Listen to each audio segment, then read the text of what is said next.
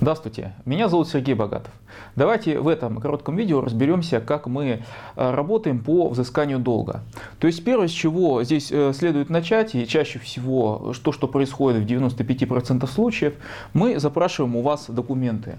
Для чего это нужно? Потому что без документов мы не можем выполнить вторую стадию, которая эм, называется их изучение. И это нам нужно не для того, чтобы найти документы посмотреть, а потому что при взыскании есть есть несколько важных ключевых моментов. Первое – это что с должником, насколько реально вообще с него получить деньги. И второе, на самом деле, насколько сами документы соответствуют э, тому, чтобы мы могли с них, э, с помощью них взыскать этот долг по суду, ну, может быть, какими-то еще способами.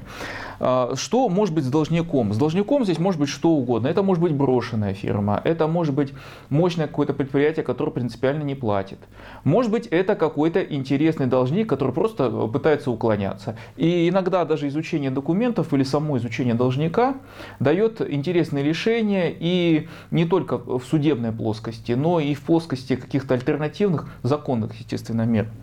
А, что касается документов, тоже не такая редкая ситуация, когда а, по документам есть какие-то нюансы. И эти нюансы необходимо как-то решать, как-то восстанавливать, как-то обходить. Э, именно в этом случае, в этом случае, просмотрев документы, мы понимаем на самом деле, чего ждать и что необходимо доделать. То есть, э, опять-таки, вот для чего изначально запрос документов был необходим. Ну и третья стадия, это естественно, когда мы все это дело изучили, мы э, перезваниваем вам, сообщаем результат, то есть что с должником, что с документами, и, естественно, отвечаем на те вопросы, которые у вас возникают, и дальше в зависимости от э, принятого решения, принятого вами решения, мы уже приступаем к работе.